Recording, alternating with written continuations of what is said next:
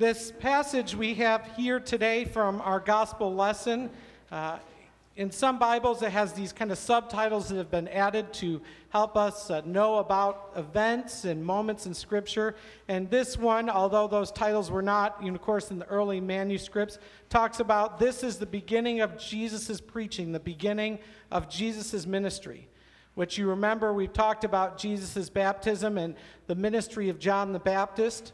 And so at this point, Jesus finds out that John is in prison, and it says here in our scripture, he goes and, and begins to preach.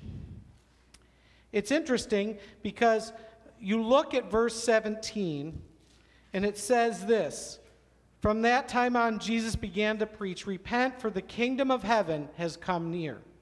This is the exact message that we see earlier in the gospel that John was preaching. It's a continuation of John's preaching, but it's a little different because, of course, it is Jesus preaching it. And so we know from what we understand about John and Jesus, certainly individual personality and, and the way of communication was probably different. But as Jesus preached the kingdom, which of course is the thing that Jesus talked about the most in all of the Gospels, he's preaching it certainly from this perspective of being the Messiah, the Son of God. He's preaching about, of course, God coming to earth, that's Him. He's preaching about the vision that God has for the world. As I phrased earlier, the simple way for children to understand it, the dream that God has for the world. And of course, he is speaking a bit about himself as well. The kingdom of heaven has come near. But what I want to focus on is the things that happen really between verses 19 and 23. It's the calling of the disciples. And in verse 19, it starts very simply, very simple. He says to the first two, Come, follow me. Simple. Three words Come, follow me. But in all honesty, that actually wasn't simple. Following is not easy. Maybe it's easier for some than others, depending perhaps on your personality, depending on how you're you kind of made up, depending perhaps on your giftedness. I don't know if you've ever had the experience of perhaps being kind of driving on the road and you're trying to follow someone to a destination. It's trickier than it might seem, of course, depending on who's leading the way. But things happen you get separated. Maybe the person in front of you has really strong ankles, or maybe there's a traffic light that they made that you didn't. But you know, this following thing isn't easy. It isn't easy for any of us. We've all had people in our lives that we've had to follow, whether a boss, whether somebody leading an organization, uh, whether your wife, uh, whatever it might be. Following isn't easy.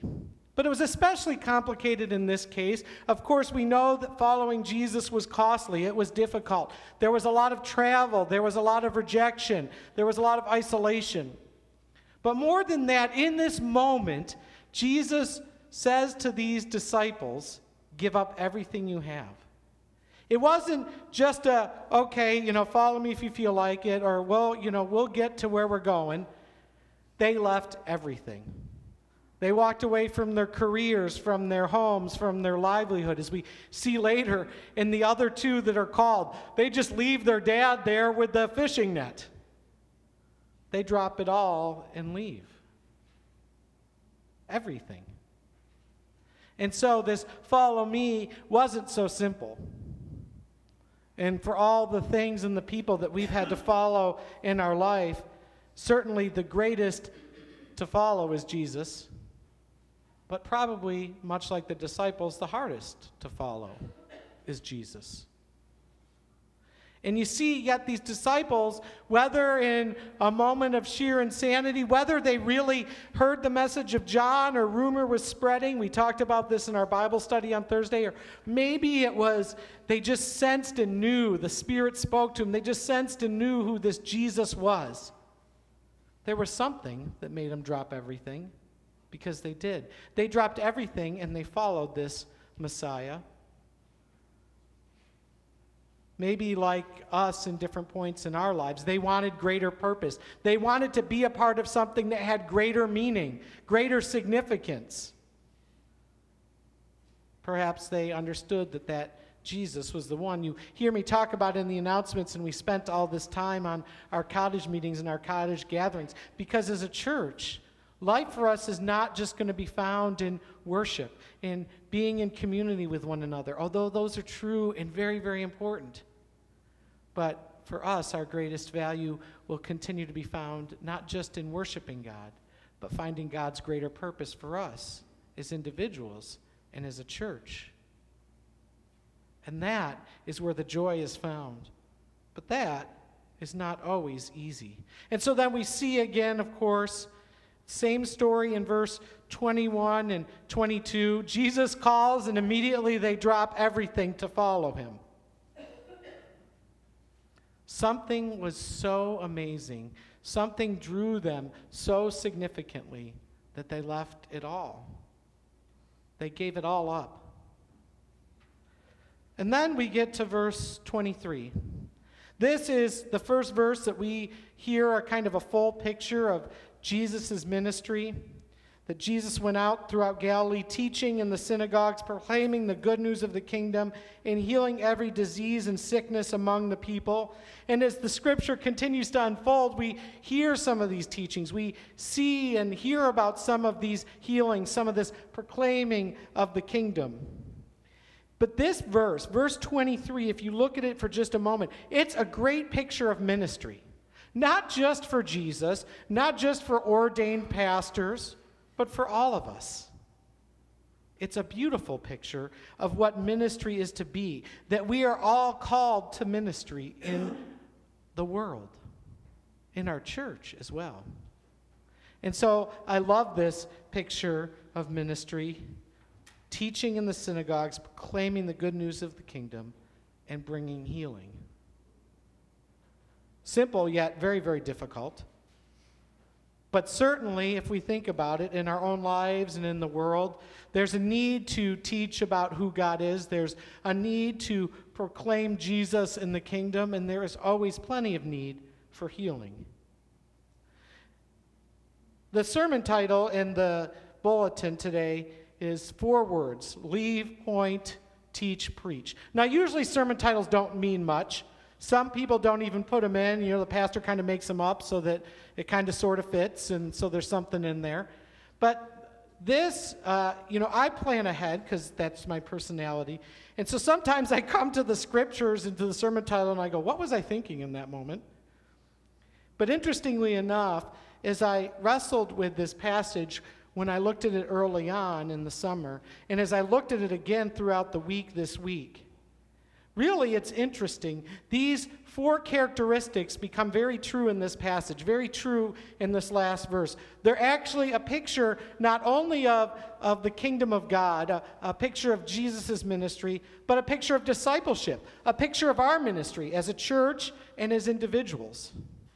And so we begin with this first word leave these disciples, this Jesus, it all began with a leaving. That the Great Commission says, go. There is a, there is a leaving that comes with this. So oftentimes, I think in the kingdom, in churches, we kind of sit and wait for people to come to us. But there's a leaving that's required. But that leaving is not just about going and telling about the kingdom, it's a leaving of other things. Remember Jesus' message at the beginning of this passage, the one that matched John's. Repent, for the kingdom of heaven is near. That repentance requires some leaving. Leaving of bad habits, maybe, leaving of brokenness, leaving of pain, leaving of sin. That for the disciples, it wasn't just family and career that they were leaving. There was lots else that they were leaving. That the call to discipleship, the call to ministry as individuals and as a church requires some leaving, some letting go of some things. Whether that be control, sin, habits, whatever that might be, we're leaving something. That requires deep trust. But this idea of repentance means that we've got to leave something behind. But we're all invited to this. And that's the great news about Jesus. The invitation is always there, it's always extended to us. And we have this freedom whether or not to choose this invitation, knowing that God loves us regardless, no matter what. But real life, the best life that God has for us, is found in responding to that invitation that God gives to us over and over again. And that second word, point. You see, the word repentance or repent literally means to turn. It's one thing to leave something.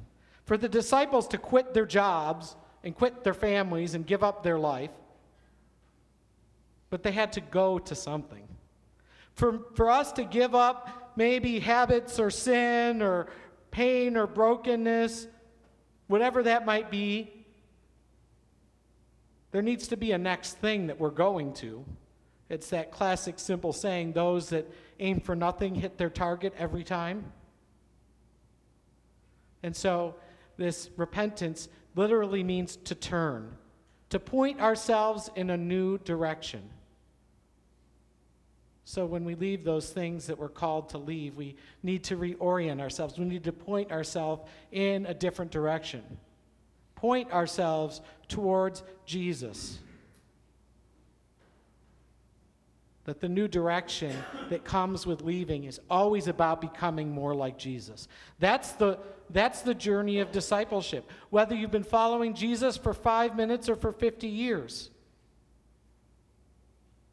That this call to leave and then to point ourselves back to Jesus is to become more and more like Jesus that this message of the gospel should change us. And sometimes that change is easy, and more often than not, that change is really difficult. But we need to point ourselves in a new direction, to turn and become more like Jesus. And we all have those things in our lives that we can point to that we need to leave because they're not helping us be like Christ and we need to point ourselves in a different direction. What are those things for you? But then there's more. There's this teaching aspect. It's the sharing of the good news of Jesus. You've heard me talk about this that that is not just about word, that that is more often not than about action. That as we change directions, there is not only a going to Jesus, but there's the sharing of the good news. And this is not just information, it's about the sharing of our lives, the sharing of relationship with Jesus Christ. We're called to teach. You don't have to be a teacher or a pastor or know everything about the Bible. There is not that person on earth to teach. We are all teachers of Jesus' message in the kingdom, whether we know it or not. It's interesting, you weren't going to get out of here without a football analogy today, that one of the big controversies when I lived in Colorado was when the Denver Broncos decided to, to drop this young quarterback that was exciting and inconsistent. And it was exciting and talked about his faith, and they took this old has been, broken neck surgery guy that some other team had kind of dumped, you know. And it was this big controversy because, you know, what if that doesn't work out? The controversy is mostly over, I'll say. Uh, there's this big controversy about, you know, whether or not it work out. It was really interesting to watch Christians get really worked up about this well, we're just getting rid of this person because they talk about their faith and this and that. And, you know, everybody was getting all worked up, and of course, I was excited. Still, I am, just for the record. And it, it's really interesting to me because since then, I now see these same folks, these same Christians, these same pastors that were so frustrated that this, you know, vocal, outspoken Christian quarterback was being dumped for this broken neck guy all these same Christians now are po- posting these stories and talking about this other quarterback's faith, which is very different. It's not outspoken, it's subtle, it comes perhaps a little more in action. And how great that's been for Colorado.